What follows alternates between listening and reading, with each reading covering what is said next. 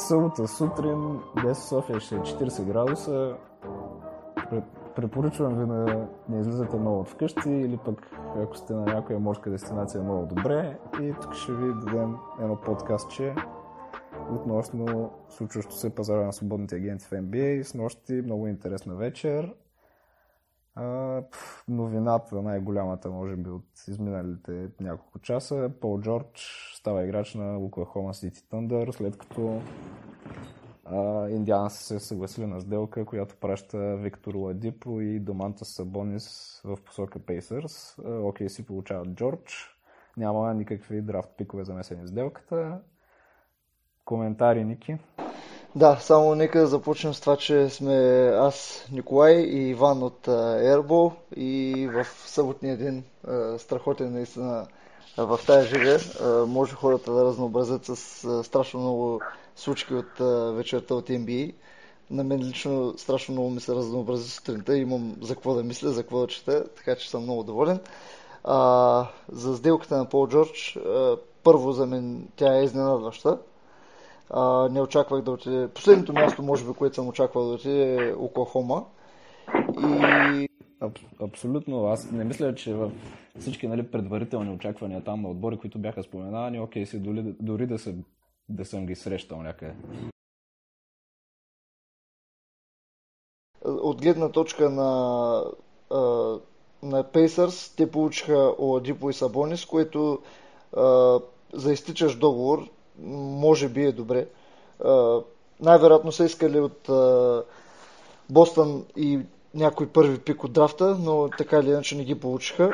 Реалната сделка, която е предложена от Бостън към Пейсърс е била, доколкото разбрах, Марка, Смарт, Джей Краудър и три, три пика от драфта, но нито един от тях не е бил първи пик, съответно този на Нец или този на, на кой беше Ами аз, да, аз от това, което следих като информация, разбрах, нали, Краудър, Смарт и един пик, но също с май проблема е бил, че а, Индиана са искали или а, сегашния избор от драфта на Celtics Тейтъм или Джейлан Браун. И всъщност Бостън не се искали с тях да се разделят, а Индиана другите двама се ги гледат малко като ветерани и не са им харесали явно играчите. Да. Еми, в лицето на Ладипо, Индиана в крайна сметка получават а, играч, който те първа навлиза в прайм в най- най-силните си години в лицето на Сабонис получават млад играч с потенциал, така че за, за това реално, че може да не получат нищо по Джордж, ако той се тръгне като свободен агент, мисля, че не, че са извлекли максимума, но нормална сделка. Не е лоша, не е и прекалено добра. Ми, аз, тъй като нали, следя Оклахома доста близо, тъй като ме симпатизирам, според мен Сабонис е по-перспективният играч към момента. От а, по-перспективното Ладипо? Ами, да, някак си така ги виждам нещата. Ладипо, дори сега четох някакво изказване на анонимен GM в лигата, че тази сделка е, на OKC е най-доброто разкарване на голям договор, което е можел да направят реално. Тъй като той преподписа мина, миналия сезон и честно казано имаше колеблива кампания. Каквото и да си говорим. Вярно, нали, време там за приспособяване и така нататък, обаче нещо не се получиха нещата с него. Той е бивш възпитаник все пак на, на Индиана, така че Пейсърс предполагам за това са натискали за него и са доволни. А другото, което също така прочетох е, че сам Прести не е бил като нали, нон-стоп да турмози Пейсърс дайте да трейднем, дайте да трейднем. Затова, примерно, е имал изделка по време на драфта, когато се очакваше да стане нещо. Той е имал явно някаква вътрешна информация, че Pacers харесват тези играчи и изчаквал подходящия момент. Официално трябва да кажем, че сделката би трябвало да влезе в сила чака на 6 юли, така че все още нещо да е ясно, имат време да размислят. В стил, в стил Деандре Джордан. Да, едва ли ще има заключвания по къщи и така нататък.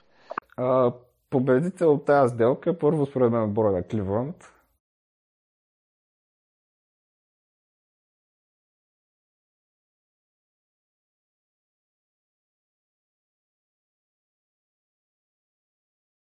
Е, на изток, е, да, това е още един особен отбор на изток е, и това вече наистина за Кливланд е подарък. Изтокът просто става комичен постепенно. Да, но аз и по тая тема може да разсъждаваме доста. Защо изтока отслабва така? При положение, че не може да разсъждаваме дори дали е заради Леброн. Дали играчите бягат заради Леброн, защото от другата страна вече ги чакат Голден Да, от другата страна ги чака Голден Стейт, плюс отдолу се задава една така месомелачка, че... Да, че плейофите ще бъдат мираж за много-много силни отбори. Дори да не са мираж, първи, втори кръг и до там. Е сега Крис Пол, както отиде в Хюстън, ако пак паднат втори кръг и отново ще има... Медиите просто ще ги съсипят и двамата. А, да, изтока продължава се отслабва. Имаше графика на ESPN, че от спрямо рейтинга, който дават на играчите преди началото на сезона, предходната кампания, от първите топ 14, в момента 13 се намират на запад, един на изток. Това е наистина потрясаща статистика. Реално към момента нито Бостън са станали по-добри от както са започнали, откакто е минал драфта и откакто са започнали фри agent да преминават. Еми няма отбор, който според мен да е станал по-добър, често казвам, но който дали да е някакъв сериозен фаворит. Mm-hmm, да. И аз в момента наистина на изток не виждам сериозен фаворит от отбор. На мен там, често казвам, биха ми били интересни отбори тип Филаделфия, Милоки. Да, да, това са със сигурност най-интересните отбори, които и аз бих гледал до година. А, на такива рандъм матчове бих гледал Филаделфия, бих гледал Милоки, може би до някаква степен Вашингтон, но това със сигурност не са отбори, които могат да се борят с Кливън, те по-скоро са просто интересни за гледане.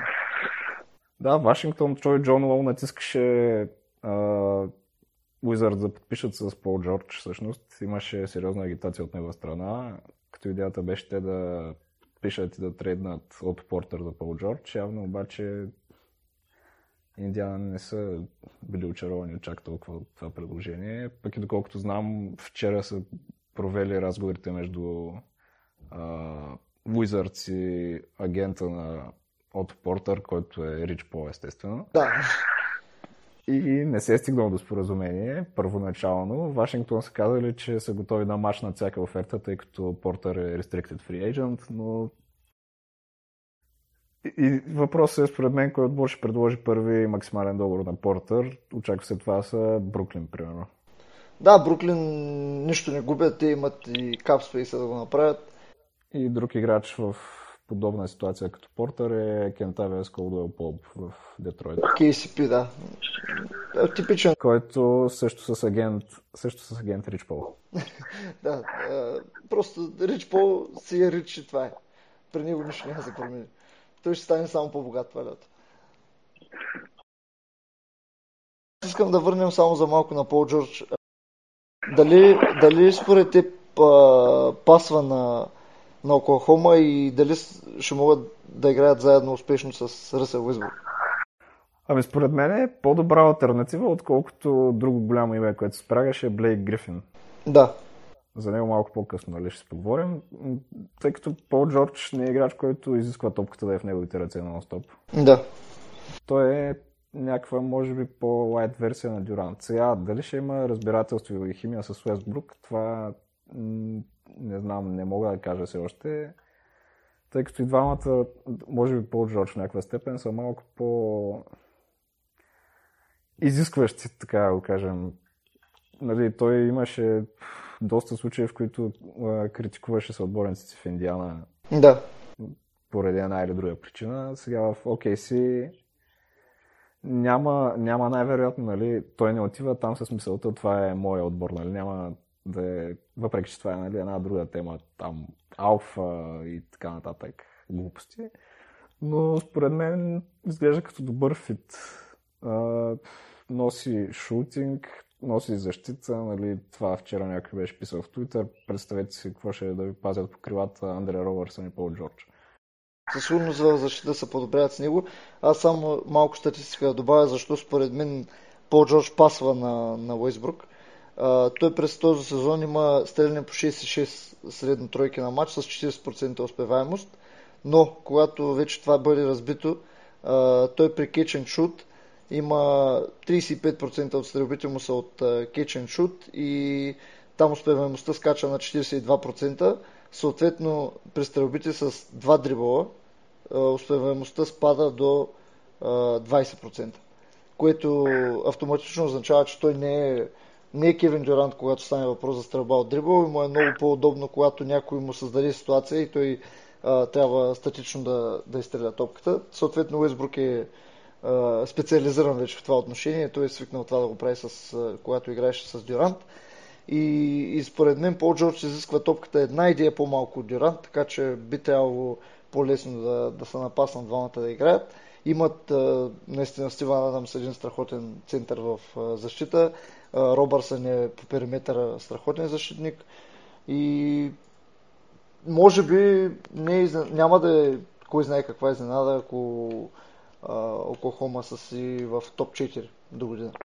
Да, при Робърсън там е интересното, че той следващия сезон е свободен агент и дали сега ще му предложат екстеншън или не. Не знам как седят нещата с Cap Space в OKC, честно казвам. Мисля, че нямат кой знае колко много пари и дали ще искат да влязат в таксата.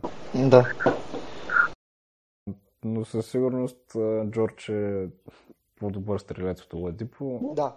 Не, е, не е на ниво Дюрант като а, мощ и арсенал в нападение. Обаче то в момента няма много играчи, които да кажеш, че са на такова ниво в лигата като цяло.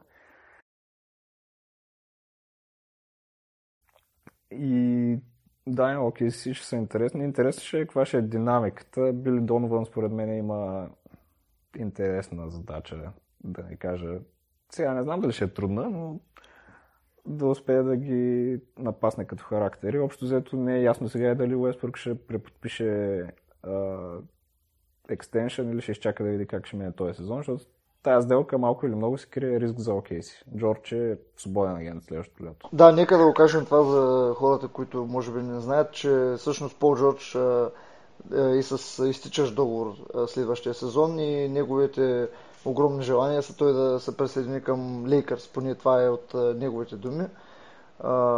И тъй като при положение, че той е трейднат и разменен и няма клауза, която да му забранява, която, с която той да забрани да бъде разменен, той нямаше възможност да си избира отбор и затова отива в Оклахома, където го изпраща Индиана реално. Аз мисля, че само един играч в лигата в момента има такава клауза, но това е друга тема. А, да, да. Този играч е много въпросителен в момента. Да, да. А, ами Лекърс може би имат някакъв повод да се притесняват, защото да речем OKC а, завършват топ 2-3 на запад, стигат втори кръг убедително или що не е финал на конференцията, при положение, че според мен след Golden State са доста отворени нещата. Ами да, да. Не е ясно с пърс на какво ниво ще са. Там малко Ламарка Солдрич нещо има някакви неразбирателства с него. Даже няма се очуди, ако бъде трейднат. Със сигурност. Като даже в момента май пазара е малко стеснен за него. Няма много желаящи.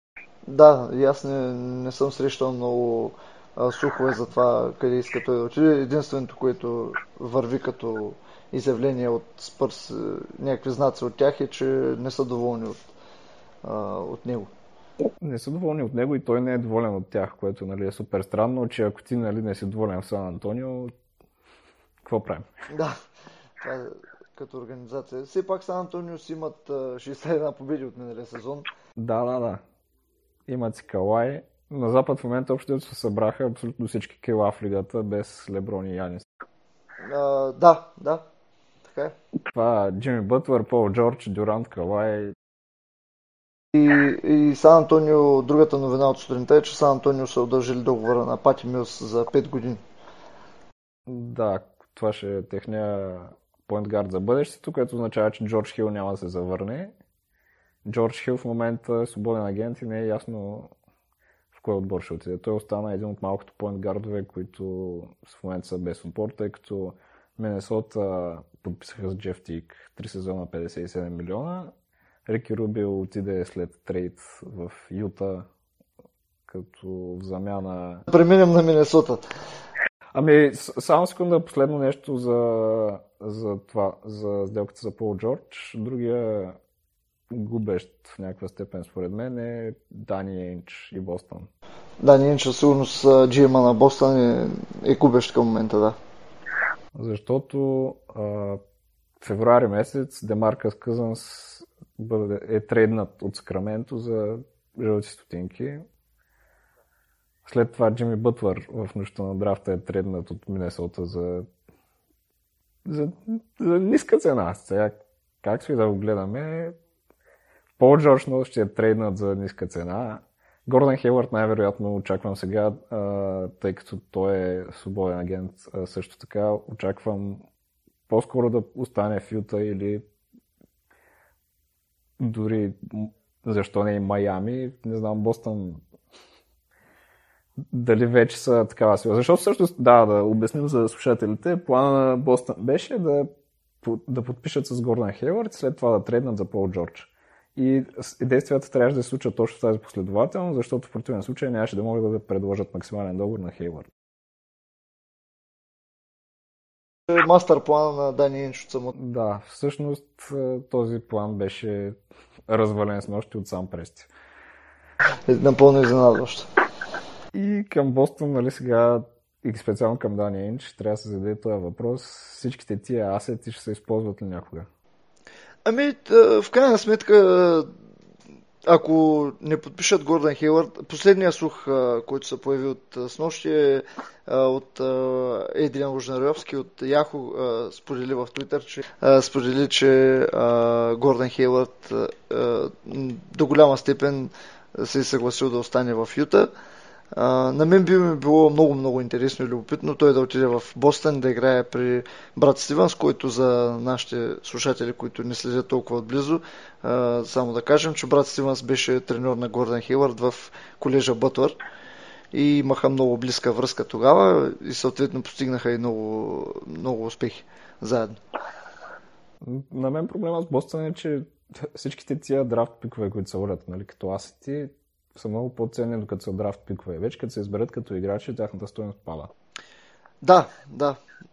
И играчи, с които имат в момента в ростера, нали, които са там с много добри договори, Джей Краудър, така нататък, с всеки следващ сезон той часовника си тик-така и те се доближават към края на своя договор и Бостън седят на един едва ли не кръстопът. Тия играчи да ги трейдваме ли сега и да се мъчим да вземем звезда или после пък също то даже не е кръстопът, защото техните договори като изтекат, ти ще трябва да им платиш. Ето сега следващия сезон. Изея Томас, Ивари Брадли, Майерка Смарт, всички са свободни агенти. Да, и трябва да им се плаща. Но и, и другия, другия проблем в Бостон е, че дали трябва да, да събереш отбор, който веднага да, да, с който веднага да опиташ да победиш Кливънт или да по-скоро да изчакаш и да избутваш а, времето в което да изчакаш Леброн да, да стане по-слаб играч, което не знам кога ще стане, но примерно следващи 6 години. И... Според мен, е, според мен е второто. Енджи за момента май чака. Поне ходовете му това показват. Да, или, или той или опитва да направи а, една сделка огромна, която да докара наистина играчи, които могат да се сборят с Кивант, или ще изчаква. Защото към момента те могат да развиват и Тейтъм, и Джейлан Браун, те са с техни играчи. Така. Да, те имат младо ядро. Въпросът е, че нали, винаги се стига до един момент, отбор, който е граден от драфта, няма как да ги запази всичките тия играчи, защото ако всичките са добри, трябва да им се плаща. Е, сега Юта горе-долу са на такова положение с Гордон Хейлът малко.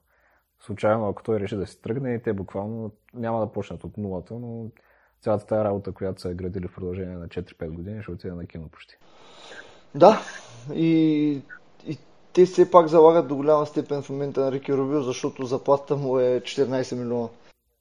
Да, поговорим малко за този трейд, ако може да се нарече трейд. Миннесота пратиха Рики Рубио в Юта, в замяна получиха топ 14 протекнат пик от първия кръг, който всъщност принадлежи на Оклахома, но мисля, че той е сделката за Кантер като той е защитен, ако попадне в отарията, следващите три сезона, мисля, че и ако до тогава не го вземат, минава в два избора от втори кръг.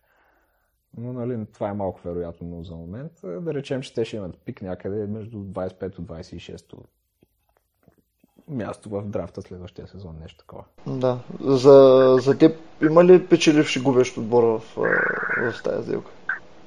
Ами, те очевидно не искат Рубио.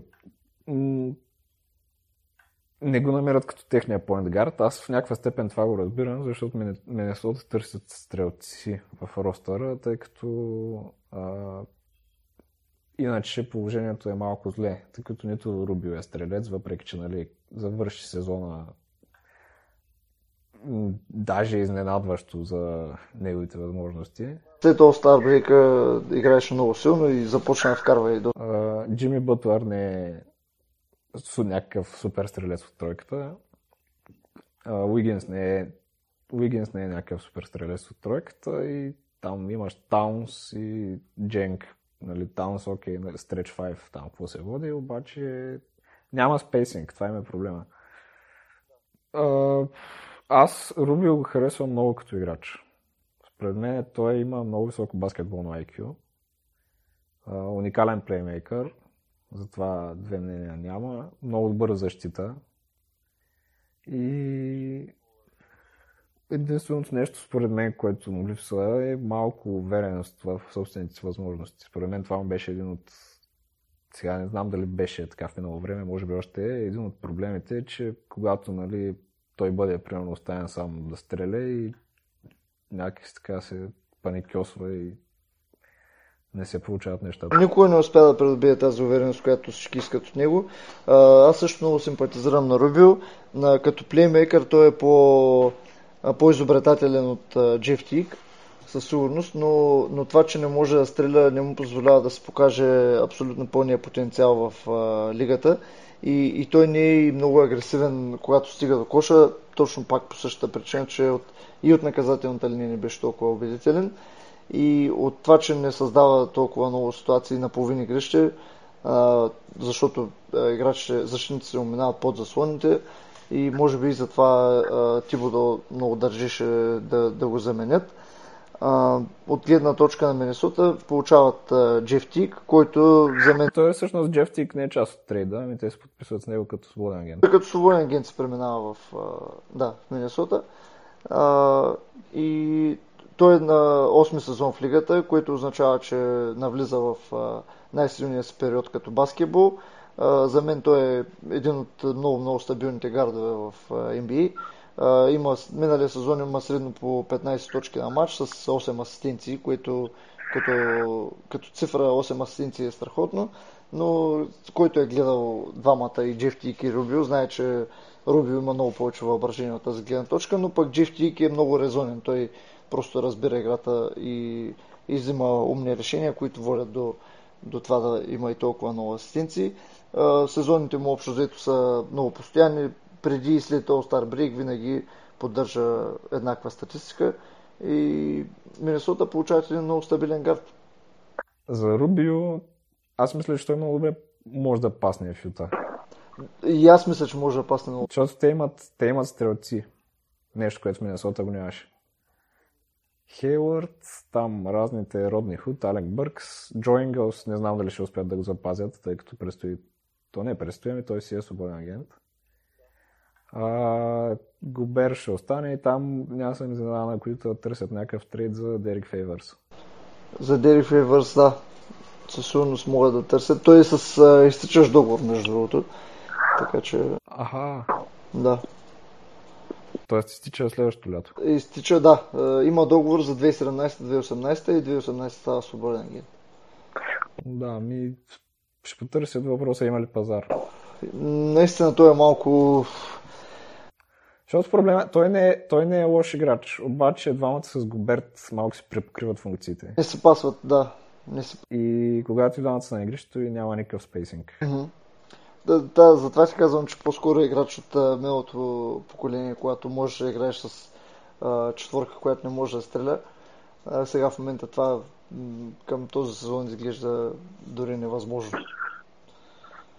Миннесота, иначе Джеф Тик, при тях няма съм изненадан, често казвам, както между другото и при OKC, ако има още някакви движения по ростъра. Ами да, да.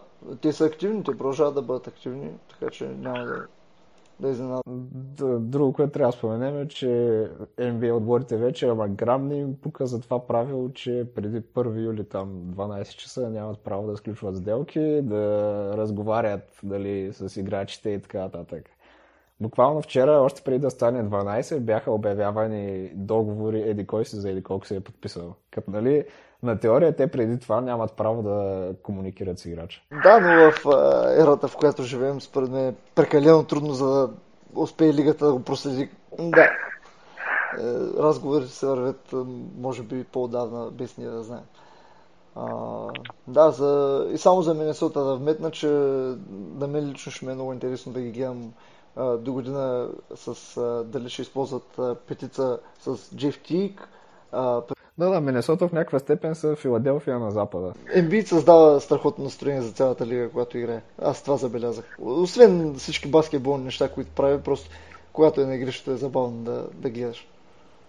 Да, всъщност Филаделфия с здрав ростър, осмо място, седмо място, що не? Да, защо не?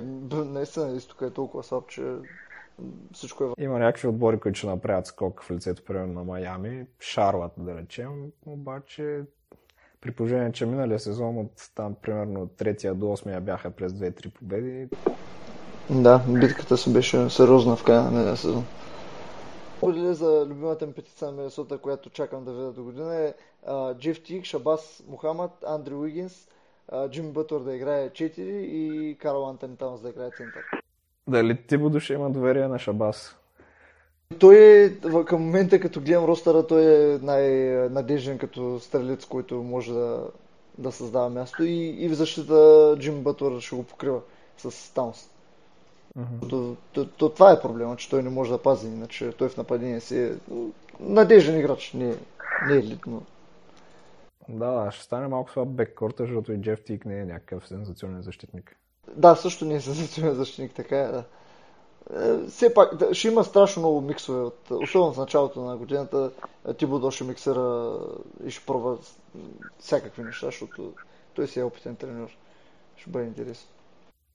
Uh, добре, Клипърс, първото домино всъщност, което падна общо заето. Крис Пол отиде в Хюстън. Там как ги виждаш нещата с Хардън? Хардън и Пол, това е дали най-големия въпрос веднага първия, който се породи във всички, беше дали, дали двамата ще успеят да играят заедно. А, моето мнение, честно да ти кажа, е, че толкова, двама толкова добри играчи ще успеят да намерят начин да играят един до друг. А, говореше се за това, че и двамата доминират страшно много топката, искат а, топката да бъде в тях, само да го подкрепи с а, малко цифри. А, миналата година Хардън е държал топката средно по 9 минути на матч, което е най-високото в NBA според SportView камерите.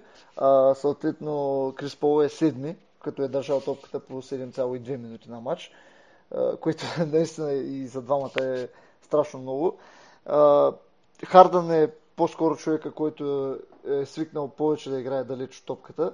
А, беше в такава роля с Оклахома, с Уейсбрук и Дюрант беше в такава роля и в първите му сезони в Хюстън. Реално той е играл гард само един сезон и да, много успешен, но транзицията от това да премине далеч топката, когато пък Крис Пол е другия човек, който контролира положението, ще бъде за мен безпроблемно.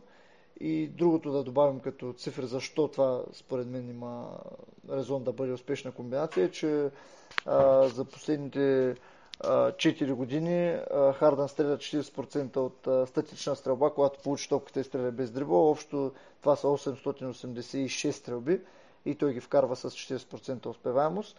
Като пък при Крис Пол, това са за миналия сезон, има 330 такива стрелби и ги е стрелял с 44% успеваемост, което само показва, че и двамата далеч от топката се, се чувстват комфортно. Последният фактор, който а, ще спомогне това да сработи е, че Ди Антони а, обича да разделя в ротацията си, обича да разделя добрите си играчи да, да прекарват, а, да не стоят заедно на игрището. Според мен точно при него е най- най-голямото изпитание е той да не направи успешен този тандем. Еми да, да. Със сигурност при тренера остава най-тежката задача, но аз мисля, че той ще намери начин да ги да им разделя минутите и когато вече в края на матча трябва да затварят последните 4-5 минути да играят заедно и да са, и да са успешни. Другото, което е, двамата са много различни като характери. Да. Хардън така малко по, по-чил го дава, докато Крис Пол, нали, нон-стоп марморене, мрънкане към съотборниците, джавкане и така нататък. Ако случайно тръгнат там нещата на зле. Защото реално Хюстън официално нямат гаранция, че Крис Пол ще преподпише с тях. Ами да, да. Той е в ситуацията на Пол Джордж. Така е, да, той ще може да взема... Нали, той отива нали, с ясното желание, че иска да играе там, плюс това те ще могат да му предложат 5 годишен договор следващото лято. Mm-hmm. Но ако нещата не се развият добре... Той винаги може да поеме в друга посока, да.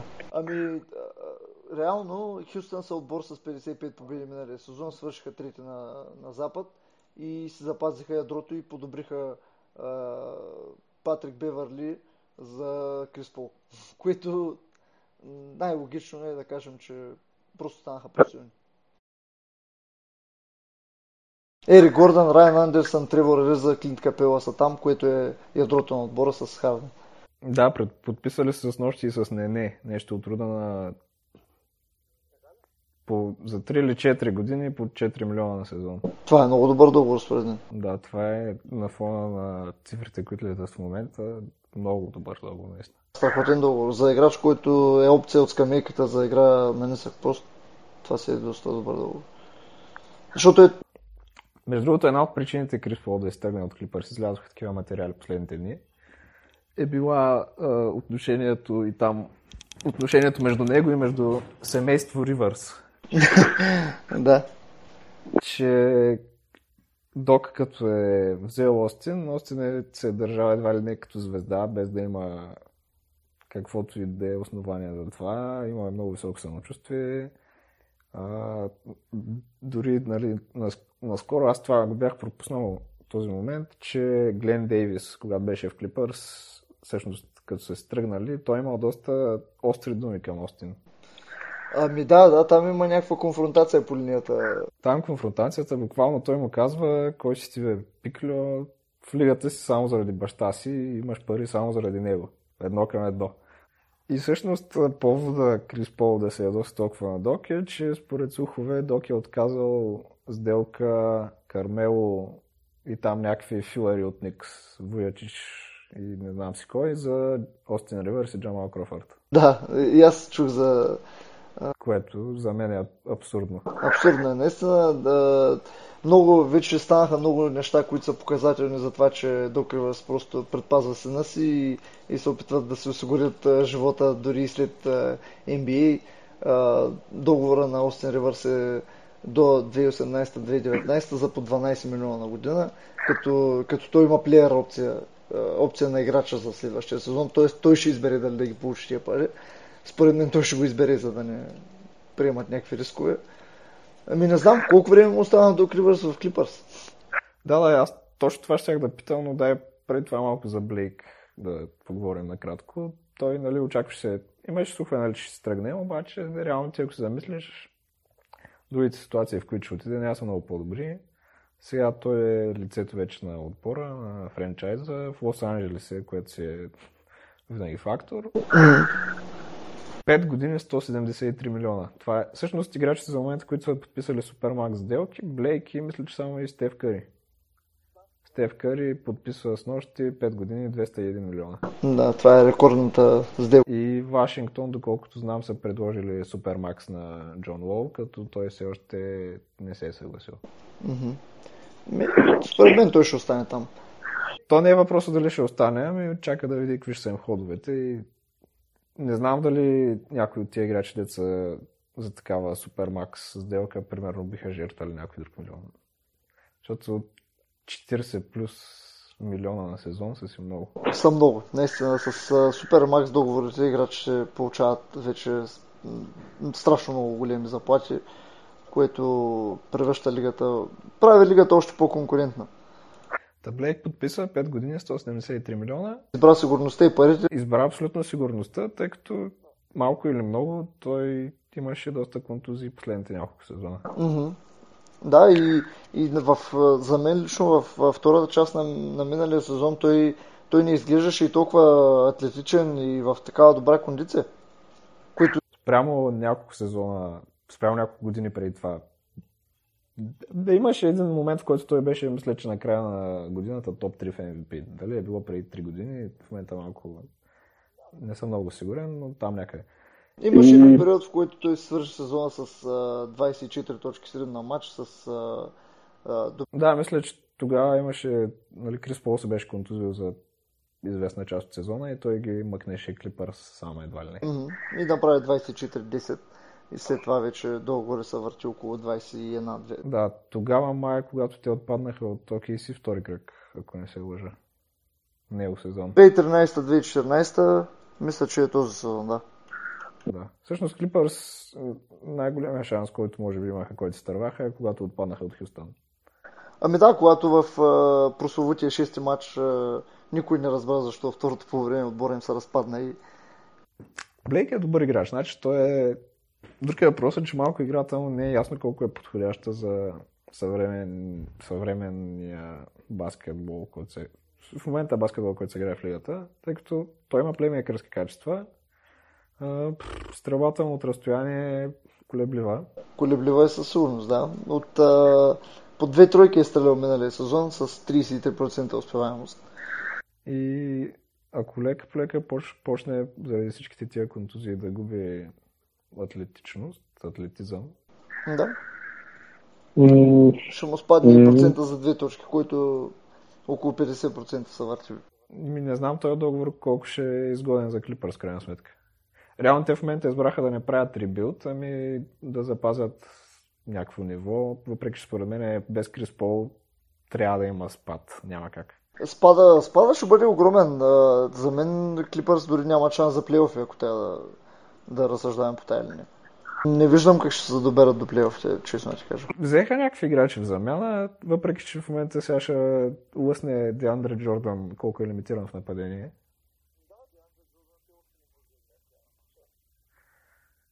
И да, при тях ще е интересно и стигаме до въпроса, който ти порано зададе. Какво е бъдещето на Док Ривърс и още колко време е в Клипърс?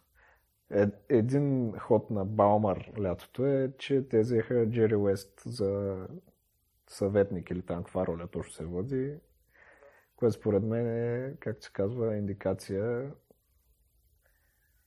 че Ами не за високи амбиции, ами индикация за това, че мога поемат в друга посока. Ми, или ребют в друга посока, която не е обвързана с док. Ага, да, да, да. Той а, ги държеше в една позиция, която хем а, бяха претенденти за титлата, хем аз лично никога не съм ги не съм очаквал да, да станат шампиони. Той за целия си престой в Клипърс така не успя да намери този пети човек, който да играе в края на матча. Това крило, дето да може да стреля поне от тройката и да е стабилно защита. Mm, прословото крило от 3 години не успя mm. да, да се появи. Откакто е в Клипърс, това го няма. То не бяха опити с някакви бивши играчи, които са играли за него. Не... Пирс и... Това дискутирах наскоро, но да, това е друга тема за дали има некадърни а, генерални менеджери в NBA. Стана на въпрос а, как може всеки път а, нали, това определението за лудост е да правиш едно и също и да очакваш различни резултати. Как може да има толкова много отбори, които да подписват, да подписват с Джеф Грин и да очакват нещо различно да се случи с този играч? така е, да. Той, той е пример. Той е добър пример. Но страхотна тема за дали има наистина GM, които са слаби в лигата.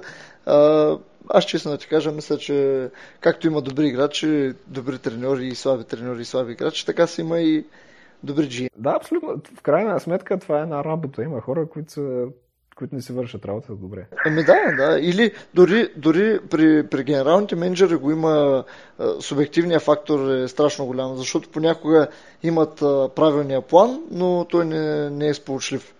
Но има, има някои неща, които са буквално глупави решения. Ами, не, аз за, за, за Clippers искам последен въпрос, който нали така се носи NBA средите не се задава много на висок глас, но Док Ривърс добър треньор ли? е? Много сложен въпрос. Ами, за мен е добър треньор. Държи, в крайна сметка Клипърс не са падали под 60% победи, откакто е там. В плейофите до някъде са стигали максимума на, на потенциала на отбора. С Бостън стана шампион, когато му беше даден много силен отбор. Да, тогава в щаба му беше и Том Тибодо, който към момента тогава беше още готов за, за хед коуч в лигата. Mm-hmm. Така че за мен Док Ривърс остава добър треньор, слаб генерален менеджер. Да, малко са, малко са според мен хората, които изпълняват и двете функции успешно. Даже бих казал, че няма такива. Защото те първо малко са хората, които притежават и двете функции. В повечето случаи има и някой, който се води президент на баскетболните операции, което стана супер популярна титла, между другото, последния сезон да се раздава под пътя над път. Каква е хватката, нали? Твоя GM иска да го вземе някой друг отбор и ти го повишаваш президент на баскетболните операции. Това, това мисля, че и в Торонто е подобна ситуацията.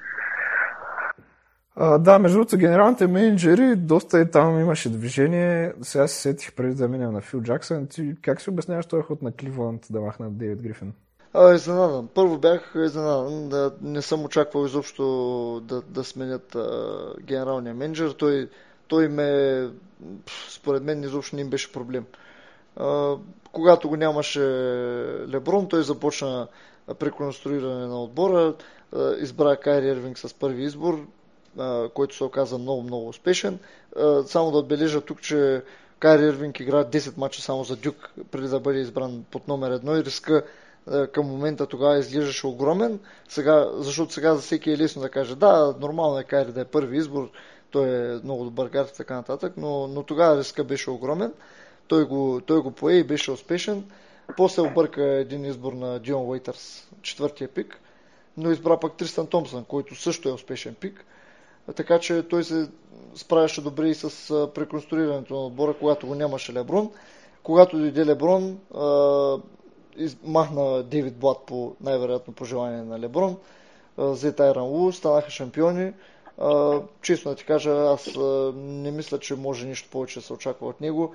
Тая година, когато беше явно, че имат нужда от още плеймейкъри, докара и Кайл Корвар, и Дерон Уилямс, играчи, които да, в финала не им помогнаха и не ги направиха шампиони, но, но имаше много смисъл в а, привличането им. Да, според мен. Едно е сигурно, този ход не е с одобрението на Леброн. И според мен е така, да.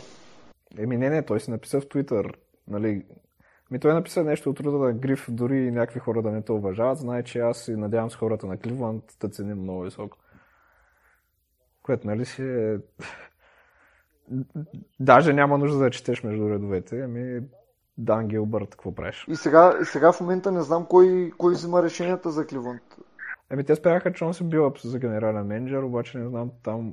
Те са го спрягали не само за генерален менеджер, а и за президент на баскетболните операции, за двата поста. Едновременно. Да, но...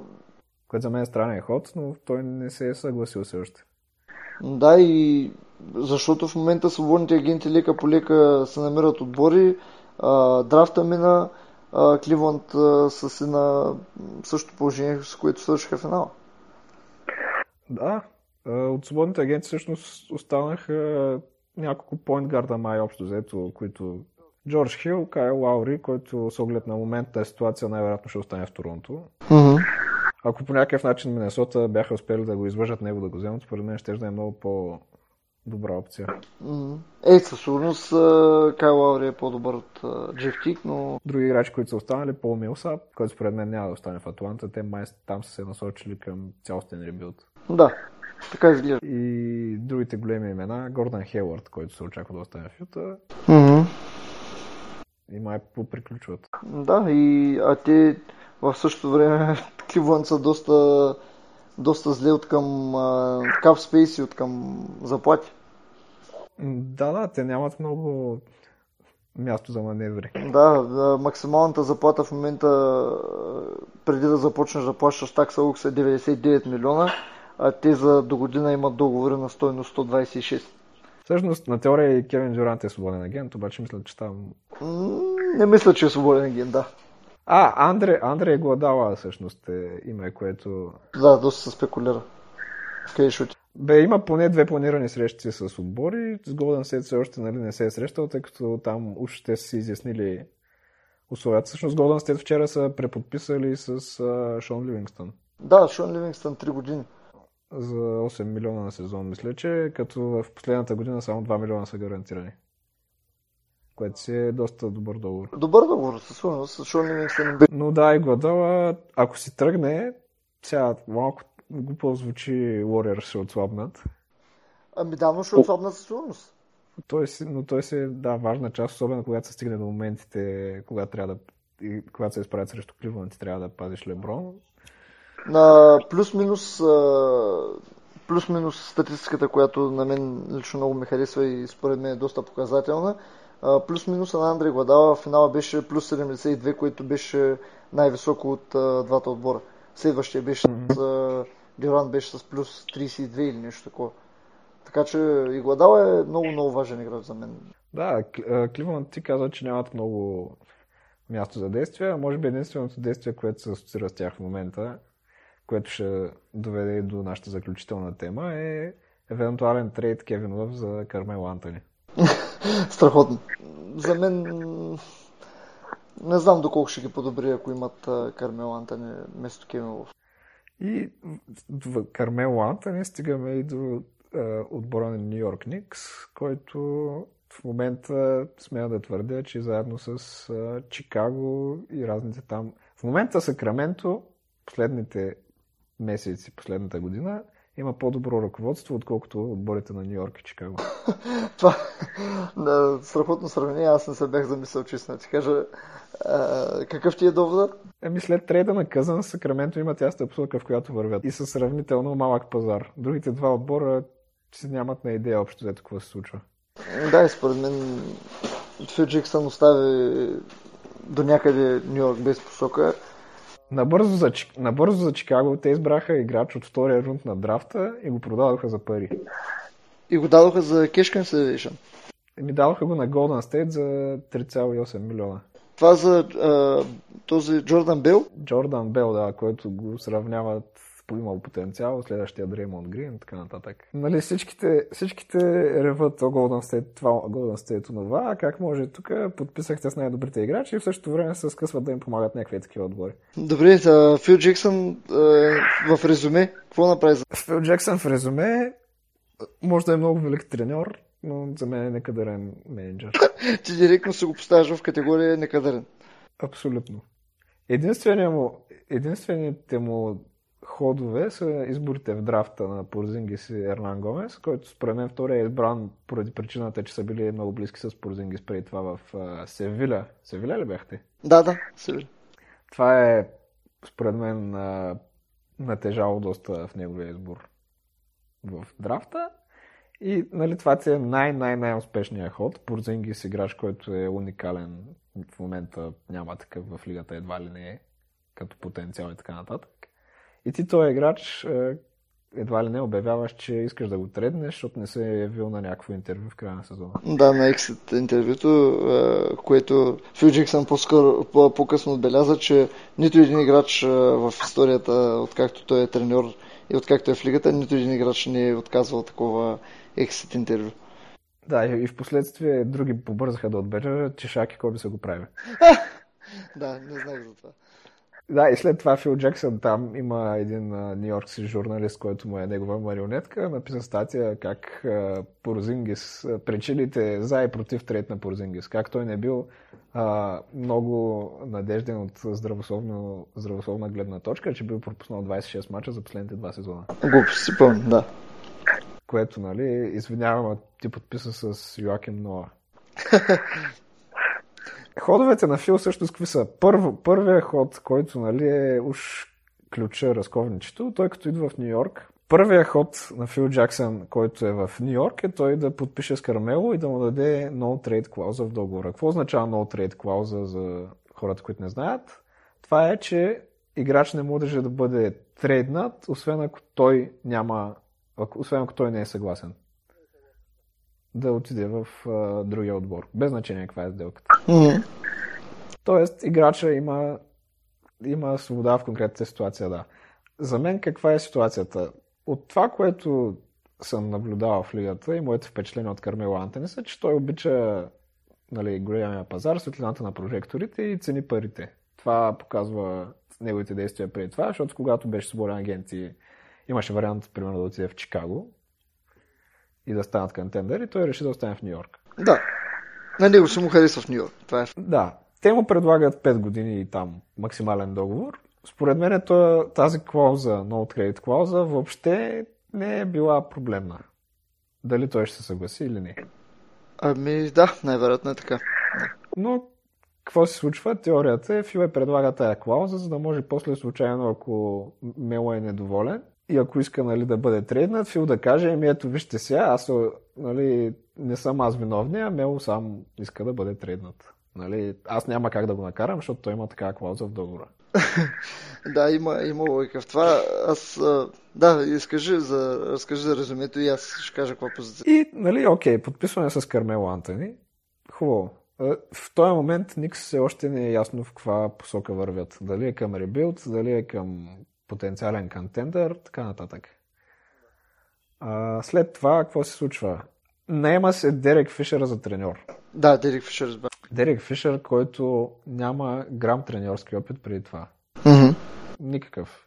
Нали, в момента единственият играч, който сещам на първо четене, който е в подобна ситуация, е Джейсън Кит, който, нали, там все още не е ясно добър треньор ли е, не е ли добър треньор. Ми според мен е добър. Аз това, което съм видял, на мен ми харесва. И аз по-скоро съм с това мнение, но примерно Стив Кър, въпреки че преди това не е бил никъде помощник треньор, той има години като GM, дълги години като коментатор и други дейности, нали, баскетболно свързани и има много сериозен поглед върху играта, не е директно да е станал треньор. Люк Уолтън е сега стана на Лейкърс миналия сезон, той изкара доста време на пейката на Голден Стейт. Та единствената причина да се вземе Дерек Фишер като треньор е защото той ще следва триъгълника. Аз това не мога да си обясня. А, всъщност, да, как се стигна до подписването на Фил Джексън? Джеймс Долан, собственика на Нью Йорк, му казва, ето тук по там 12 или 15 милиона на сезон, 12 на сезон за 5 години. предлагаш на Фил Джаксън 12 милиона на година, не е задължително нон-стоп той да е в Нью Йорк. Мгм. И според мен тук се крие същността на проблема, че Фил Джаксън е в ролята на генерален менеджер, а пък той иска да се изявява като треньор. Обаче не му се тренира.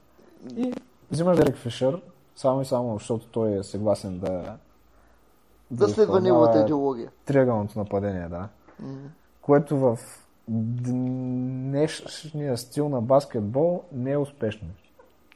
А, това е много... Аз по, по този въпрос имам много неща, които трябва да да, кажат. нали, Golden то- State, ко- хората, които следят много, много близо от игрането в NBA и знаят, че Golden State използват Много примерно отбори използват различни сетове от него. различни, Обаче няма да, отбор, който изцяло нали, да е отдаден на това.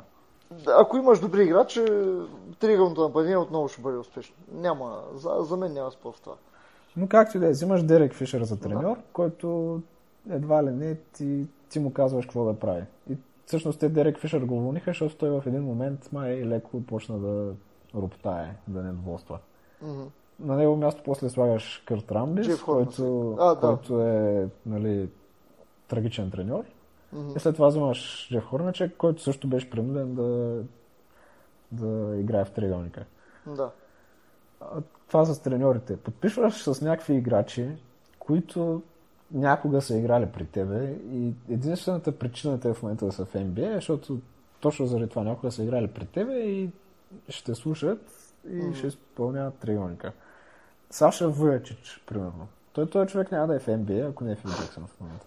Това е факт. Най- най- най-фрапантното име, което... Да, Ламар Родан. Това ти е първият играч, който се подписва, Да. който тогава не е в състояние да играе баскетбол. А, Шанан Браун. Шанан Браун беше там, да, да, да. И за мен е името, което, нали, аз това го бях пропуснал, просто бях шокиран. DJ Бенга. Диджей Бенга имаше договор, да. Да, така е. Аз бях шокиран от това. Изправо. Изправо. А, окей, нали, искаш триъгълник е хубаво. Кармело Антони не е играч за триъгълното нападение, според мен. М, И да и не. Ти обаче, първият ти ход е, даваш му, както се казва, ключовете от колата Да. с този договор. Избираш Порзингис и, Да. и него го нали, принуждаваш да играе в този стил, който нали, уж той би трябвало да пасва. А, след това следва трейда за Шънпърт и Джейар Смит, който в интерес на истината сега изглежда нали, много едностранен, обаче тогава бяха други настроенията. Не знам, аз още тогава за, за трейда на Шъмпърт и Джер Смит мисля, че малко или много ги, ги подариха. И то на- да, и но то на тогава, примерно. Шънпърт тогава беше по-ценният играч. Джейар Да, Шъмпърт беше водеше като Така е. Като да, да се отърват от заплатата му. Това беше идеята. В смисъл, идеята на Кливланд беше, ние ще, идеята на Никс беше, ето ви Шъмпърт, ама трябва да вземете и JR, защото някакво да го правим и не го слуша главата. да. А в последствие се оказа Джер, че е по-ценен. Окей, да- нали, там да- минаваме първи сезон, втори сезон и стига се до миналото лято. Подписват с Дерек Рос. Не, не подписват с Дерек Рос, правят трейд за Дерек Рос. Мгм. Като в замяна дават Джерин Грант, който преди това всъщност предния драфт трейдват Тим Хардавей Джуниор за него.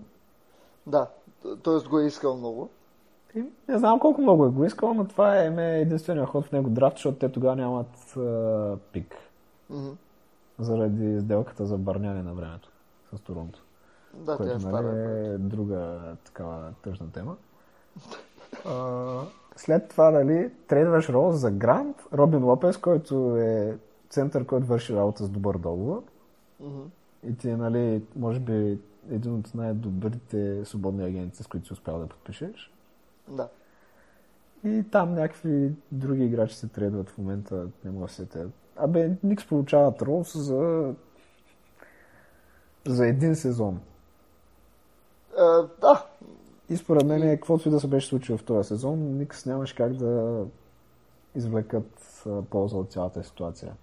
Вариантите са или Роу се представя зле или под очакванията, става свободен агент и не му предлагаш договор. Мгм. Или Роуз супер много наскача очакванията и ти ако искаш да го задържиш, трябва да предложиш примерно по 30 милиона на сезон за играч, който има много, много, много сериозни здравословни проблеми за глава Да, лоша не е история. ясно. Другия проблем, Роуз също не е играч за триумф нападение. не, не пасна. Това дали са играчи за триъгълното нападение е много относително.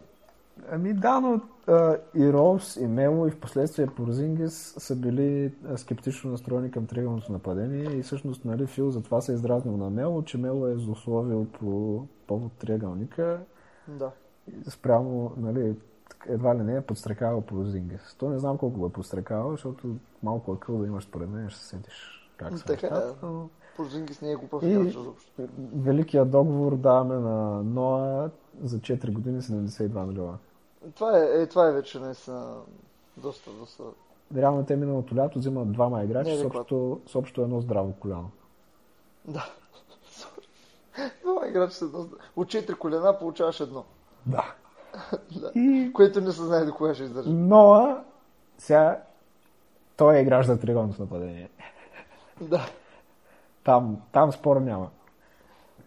Да, защото може Правиш да ги получи всички нисък тия неща, да следва поредния трагичен сезон. Нон-стоп има някакви а, изказвания в медиите, дали ще са по адрес на Мело, дали ще са по адрес на някакви играчи, които те да въплетенията засягат. Примерно по едно време нещо беше се изказал за Леброн Джеймс там и за неговата дружка, Да.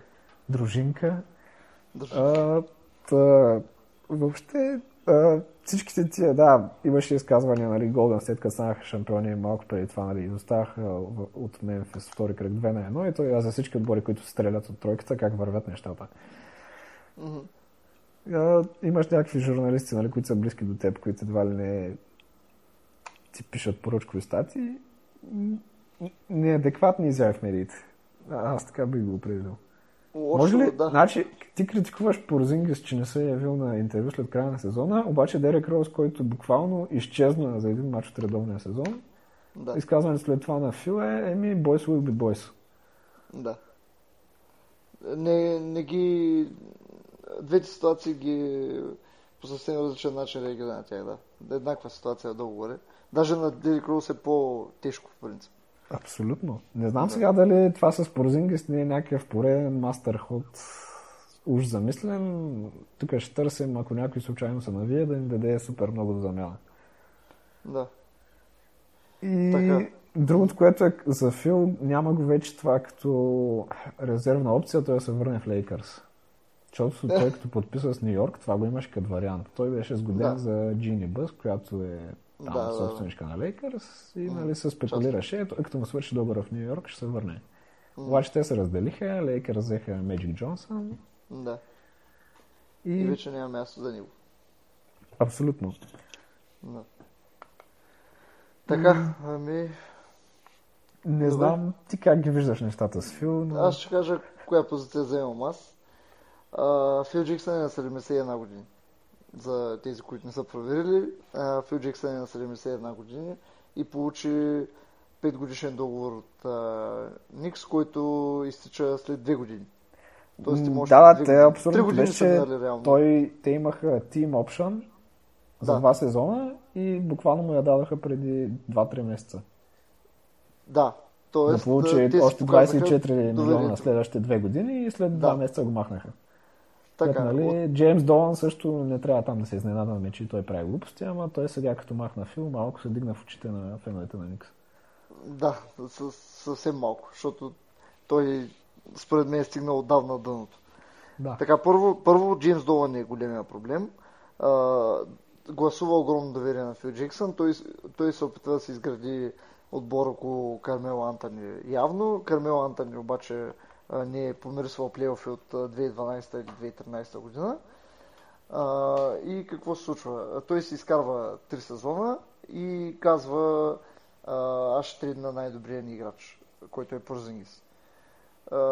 съответно, той, той знае много добре до какво ще доведе това. Ще довлече гнева на феновете и на собственика и бива уволнен. И Фил Джексън получава 24 милиона на 71 годишна възраст без да, без да трябва да работи още две години за тях. И той може спокойно да се наслаждава на старините си и да, да гледа семейството си. Еми аз не мисля, е, че е бил е... много неспокоен до този момент, но както и да е. Еми да, но все пак трябва да се въвлечем в NBA организация. А, нали, имаш доста ангажименти това е не само гледна точка, която аз се заемам. Това го сподели Закло в момента, в който беше уволнен Фил Джексън. Закло веднага в Твитър точно това отбеляза, че това е мув от страна на Фил Джексън, с който той иска просто да се, да се осигури спокойно бъдеще. Всъщност Долан малко просто закъсня с този ход. Еми да, защо... Или може защо... би Фил нали, преля чашата с това, че каза, че ще трябва да. Но, но ето точно това, което ти казваш. Той получи тим опцията и каза, че ще разменя Порзингис. Тогава. А не преди това. Да, да. Да. Не е казал веднага след края на сезона и след като Порзингис пропусна ексит интервюто и той да излезе веднага да каже Порзингис е на пазара. Не, напротив, изчака да са му подновят, да са му сигурни 24 милиона и тогава. От гледна точка на финанси, това е за него няма по-добро решение. Сега вече... Това си е така. В крайна сметка, ако някой ти дава, взимаш. Да, да, така е. Това е така както е. и нали, в трейдовете, дето това си говорихме. Ако някой ти предлага, колкото и нали, така едностранно да изглежда, няма да се дърпаш.